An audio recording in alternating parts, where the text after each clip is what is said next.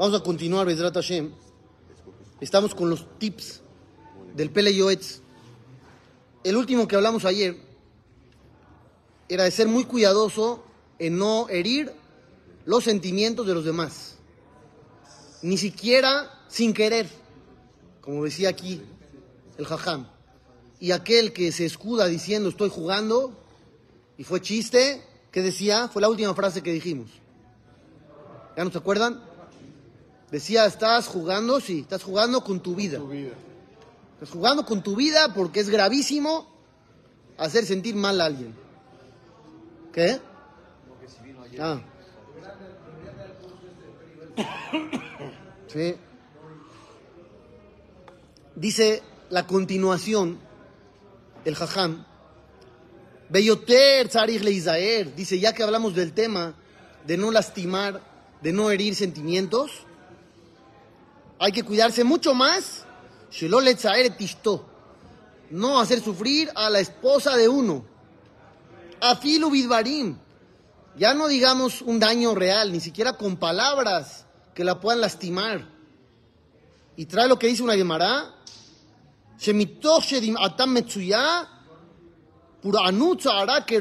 Está como que parafraseando las palabras de la Gemara, no dice así exacto, pero el concepto es ese. Dice, la mujer va a llorar, la está haciendo sentir mal, le duele en su corazón. ¿Y qué hace Dios en ese momento? Toma cartas en el asunto. Dios no permite que haga sufrir a la esposa. E inmediatamente Dios mismo se encarga de darle su merecido al hombre. Inmediatamente. ¿Cuál es el macé de la Gemara? Había un ra muy importante, dice Otto Hasid, un Hasid. Si, si yo no mal recuerdo era Rabbi Pereda, pero así dice acá. Un Hasid se iba a estudiar Torah y regresaba a su casa a víspera de Kippur. Eran viajes muy largos como hacían muchos jajamín. Regresaba a la víspera de Kippur a su casa. En una ocasión no llegaba. A la hora que normalmente llegaba, no llegaba. Se tardó, se tardó, se tardó. Su esposa pensó que le pasó algo. Derramó lágrimas e inmediatamente murió el jajam. El que estaba atrasado en llegar. ¿Qué sucedió? ¿Qué pasó aquí? Él con su retraso le provocó una angustia, un sufrimiento. ¿Fue sin querer o fue con querer? Fue sin querer, fue sin querer. Pero le provocaste angustia y daño. Dijo Dios, esto no queda impune. Y el jajam murió. Sí, está muy duro, claro que está muy duro. ¿Eh? Ah, muy bien. Esa es una pregunta espectacular. Ahora, ¿qué va a sufrir más? Va a sufrir más ella por no tener marido. Ahora se quedó viuda, va a sufrir peor. Entonces no tiene sentido lo que pasó. No. Lo están castigando a él por hacerla sufrir y ahora va a seguir sufriendo peor por no tener esposo. Esa pregunta aparece en un libro de Rabhaim Shemuelevitz que se llama Sijot Musar. Él era Rosh Yeshiva de Mir y él responde, es verdad, que va a sufrir más, no hay ninguna duda, es verdad. Y entonces, no tiene lógica, él da un concepto que dice, todas las agresiones interpersonales son como el fuego. Tú tocas fuego, te quemas, ¿cierto o no? ¿Cuentan tus intenciones? ¿O no cuentan? Lo tocas, te quemas, no importa lo que te hagas en la cabeza. Tú lo tocaste porque pensaste que no quemaba. ¿Te quemas? Sí. te quemas. Metiste la mano porque pensaste que con eso te ibas a curar. ¿Te quemas? Sí, te quemas. No importa la intención. Entonces él dice, los pecados que uno comete contra otro son como el fuego. Tú dime lo que tú quieras. Que va a salir peor, que va a sufrir más, que esto, que el otro. Tiene razón. Tiene razón. Pero ¿qué hizo el jajam? Metió la mano al fuego y se quemó. ¿Cómo? No, no dice que el del tren se retrasó. El jajam, por lo que tú quieras y mandes, no llegó a tiempo. Le provocó lágrimas a la esposa y provocarle lágrimas a la esposa es gravísimo. Y Rav Chaim Shimon Levitz lo que hace es extender este concepto a cualquier daño que uno le hace a cualquier ser humano. Que aunque tengas buenas intenciones y aunque sea sin querer, no estás exento y Dios toma cartas en el asunto porque es como meter la mano al fuego. Tú puedes decir lo que tú quieras, pero te quemas.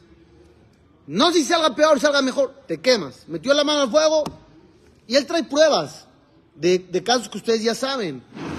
Haná y Peniná, la historia famosa. Las dos eran esposas de quién? Del Caná. El Caná era un hombre muy bueno, tenía dos esposas. Todos saben la historia. Con Haná no tenía hijos, ya había pasado mucho tiempo. Con Peniná sí tiene hijos. Y Peniná se le ocurre un plan para que Haná tenga hijos. ¿Cuál es el plan de? Avergonzar. Romperle el corazón, partirle el alma, para que rece desde lo más profundo y Dios le dé hijos. Entonces la molestaba, la molestaba. Le decía, mira, hay oferta ahorita de mamelucos, ¿no le quieres comprar a tus hijos? Ay, no, perdón, no tienes. Se me olvidó. Ya le voy a hacer comer a los niños. ¿Le hago a tus hijos? Ay, no, perdón, no tienes hijos, se me olvidó. Y así la, la, la pudría, la molestaba. ¿Qué pasó al final? Se le partió el alma a Haná, rezó desde lo más profundo y le dieron hijos. Pero cada hijo que tenía Haná se le morían dos a Penina. Pero el plan era buena intención y funcionó. Gracias a quién tiene hijos Haná? A Penina. Entonces, ¿por qué la castigan? Porque jugó con fuego y se quemó. Porque metió la mano al fuego. Tienes muy buena intención, pero te quemas. Hacer sufrir a otro es meter la mano al fuego y te quemas. No me importa tu intención, no me importa si fue adrede o no, te quemas. Fue buena su intención, la Gemara dice, Leshem Shamaim. Ella lo hizo con pureza total y le funcionó. Gracias a ella, Haná tuvo hijos y la castigaron, porque no puedes hacer sufrir a nadie. Entonces aquí habla el jajam de no hacer sufrir a la esposa, mucho más grave que hacer sufrir a otro ser humano. ¿Qué debe de hacer uno? De repente, aquí trae un caso, que no sé si exista o no, pero dice acá, de repente la mujer gasta mucho. ¿Hace cuánto escribió este libro? ¿Quedamos? Dice, gasta mucho y a veces el marido se enoja, se enoja de que gasta mucho. Ey, ey, tranquilízate, dice, tranquilízate. Inalena benahat, llévala tranquilo. Benoam siach, háblale de forma agradable. La shonraka, de una manera suave. Nada de agresividad, nada de gritos. Mucho menos Barminan otro tipo de violencia que está prohibido. Les dijo una vez y les leí un libro de Raptuersky que hablaba de la violencia contra la mujer. Y decía, todo consejero matrimonial, todo rabino que llega ante él un caso donde hay violencia física, inmediato tiene que decidir o exigir o tratar de presionar para que se divorcien. Ahí no busques que se arreglen, porque uno a veces como jajam, por inercia, ¿qué busca? Shalom, shalom, shalom. Decía Raptuersky, nada de shalom, sálvala, sálvala. Si hay violencia física, sálvala. Inmediatamente le dice, se divorcian hoy. ¿Se acuerdan que se los había leído? Entonces el Pele Yoetz está diciendo eso. Gadol Shalom Bait, es muy importante guardar la paz en el hogar. Si tú tratas bien a tu esposa, tendrás una vida tranquila. Uno cree que se muestra débil. No, al revés. Estás invirtiendo en tu matrimonio. Trata bien a tu esposa y ella también va a estar bien contigo y vas a tener un buen matrimonio y vas a estar contento y vas a estar tranquilo. Bitzaba. Y Dios te va a bendecir. Como hemos dicho la Gemara famosa, que dice, Okiru lenashaihu. Honren a sus esposas. ¿Para qué? Para que se hagan ricos. Así dice la Gemara. Usharoito. Además, Dios te va a recompensar en el mundo venidero. Pues muy importante este tema de no hacer sufrir a la mujer. Y aplica al revés igual. sí. ¿Qué? La mujer al hombre La mujer al hombre también lo tiene que tratar igual. es pareja. La... Antes del empoderamiento de la mujer, ¿verdad? Hay que tratar igual. El hombre a la mujer y la mujer al hombre. Que luego es medio... Hay casos al revés. Sí puede haber. Y es gravísimo igual. Nadie puede dañar a nadie. O sea, no hay diferencia de sexo, raza, religión, nivel educativo, social, económico. Hay que tratarnos bien todos a todos y se acabó. Hay una frase famosa que está escrita en el Reshit Jochma, un libro muy importante, un jajam cabalista. Dice que una de las preguntas que le hacen a uno arriba es Imlachta et Habereja, Benahat Ruach. Si coronaste a tu compañero sobre ti con buena actitud, así como hay que coronar a Dios, también a tu compañero. Trátalo bien, trátalo con respeto. No lo veas para abajo. Desgraciadamente es muy fácil para mucha gente que apenas tiene un poquito de poder, un poquito de dinero, un poquito de lo que sea, ya se siente superior a todos y se da el lujo de maltratar, de humillar verbalmente o, o físicamente, y eso es prohibidísimo como estamos viendo, sea quien sea uno. Siguiente fase del libro. El Jajam termina con los tips y pasa a mitzvot. ¿Qué mitzvot? Dice, te voy a dar una lista de preceptos que puedes cumplir todos los días, siempre y cuando estés atento y lo hagas. ¿Mandé? Después continúa con las letras.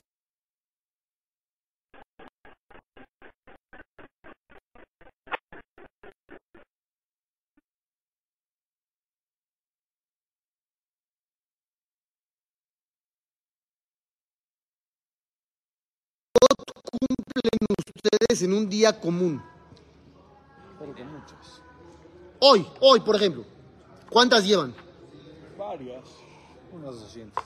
200, dice Marcos. Cuando entre, pídenle verajot y párense todos. Con la misma sí, nada más. ¿Cómo le haces? No, real, real. Por eso, ¿eh? Misbal. No, pero el es uno. Hoy, hoy, tú un día normal, hoy. 600, ¿Cuántas llevas? En la mañana diste un aventón, muy bien. Dijiste una verajá, rezaste, verajá de los alimentos, rezaste Teilim, llevas cinco. Estudiaste Torah, llevas seis. Tzitzit, siete. Minjá, ocho. No. Estudiaste Torah del camino, nueve. No, ya sabemos que cada una, cada una tiene mucho valor y equivale, pero real, en acciones, ¿cuántas llevas? Nueve. Todo lo que hice lo hice para enaltecer el nombre de Hashem. Por eso, pero en- eh, llevas como que por temas, llevas nueve.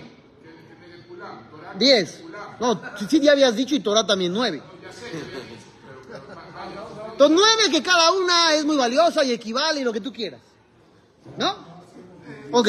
Bañarme. Dice acá, yo, dice el Jajam, te voy a dar una lista para que puedas acumular más mitzvot.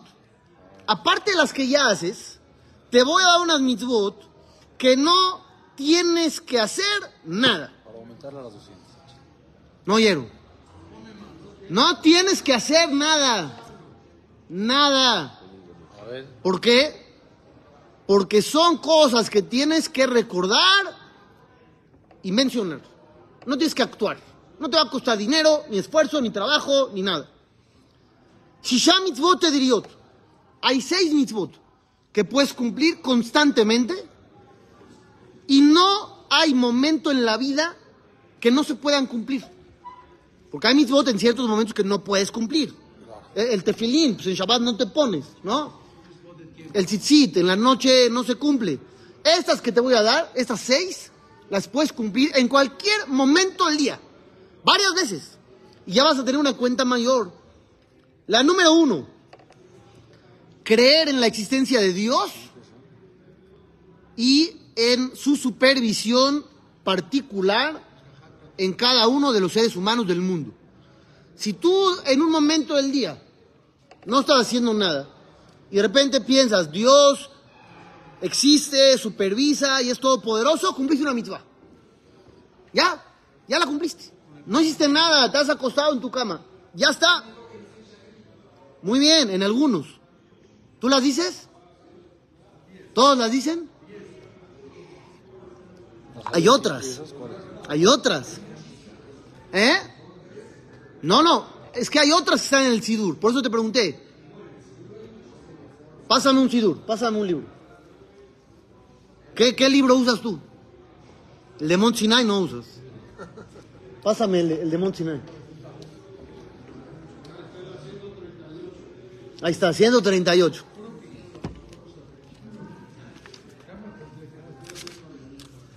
Aquí hay 10 cosas que es bueno recordar diariamente, al final de Shaharit, que luego las va a mencionar. Se las adelanto, pero no son las que va a decir ahorita. Estas son diferentes. Dice recordar la salida de Egipto, recordar que existe el día de Shabbat, recordar el man, lo que hizo Amalek, que estuvimos parados frente a Har Sinai, recordar que hicimos enojar a Dios en el desierto varias veces, especialmente con el becerro de oro, recordar lo que quiso hacer Balak y de exterminar al pueblo de Israel con sus maldiciones y Hashem nos salvó, recordar lo que hizo Miriam, que habló mal de su hermano y la castigaron con lepra, y recordar otras dos cosas, que son que Dios te da la fuerza para lograr el éxito, no eres tú, no eres este, fantásticamente genial, ni tus contactos, ni tu capacidad, ni tu oratoria, y tus amigos, no, no. Dios te ayuda. Y recordar Jerusalén, que sea reconstruida pr- próximamente en nuestros tiempos. Pero estas vienen después. No, no dijo la que yo dije. ¿Estás de acuerdo? La primera que yo acabo de decir no está aquí. Dijo, tienes que recordar, pensar que Dios existe y supervisa a cada persona. Esa no está ahí. No, los tres de principio son otros, que, que incluye un poco esto. Eso, incluye un poco esto. Pero ahorita vas a ver. Número dos. Leamin Shehu Echad Yahidu Meyuhad Ben Zulato. Creer que Hashem es único. No uno. Porque uno hay dos, tres, cuatro. Único. No hay más que Él. Número tres.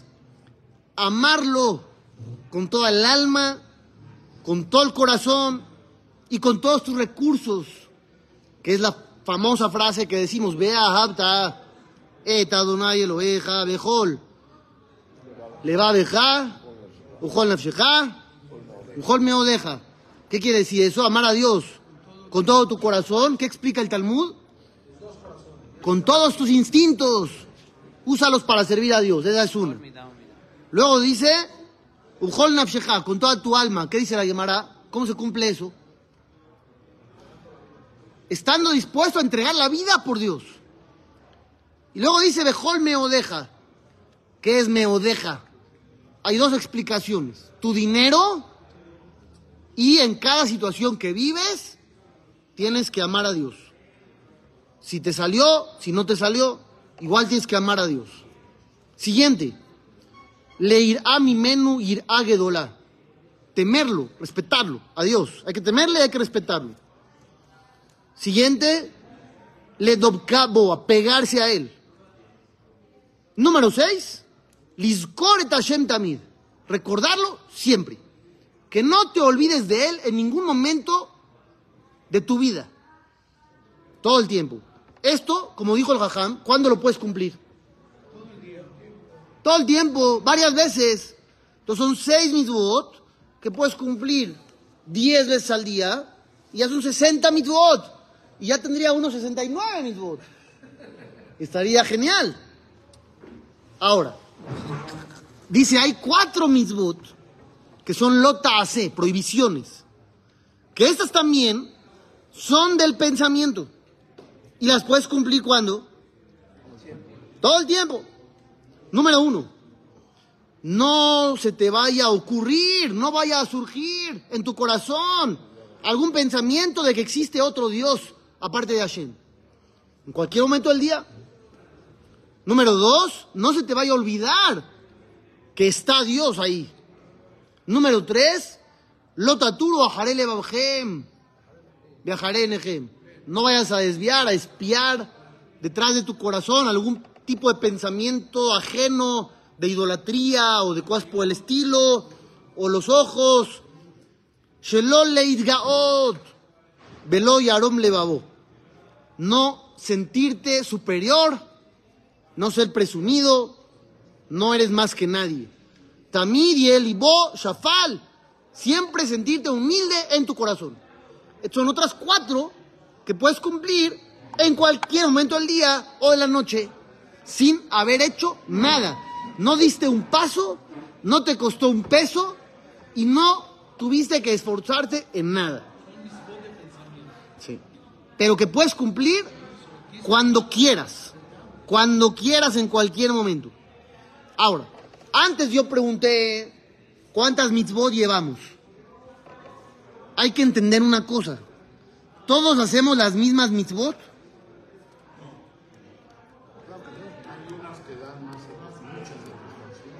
Pero todos hacemos las mismas. ¿No? ¿Tenemos cada quien una Biblia diferente?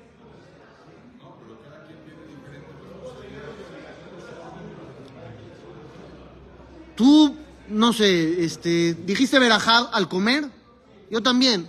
Entonces son las mismas mitzvot. Tú cuidas Shabbat, yo también. Entonces tenemos las mismas mitzvot.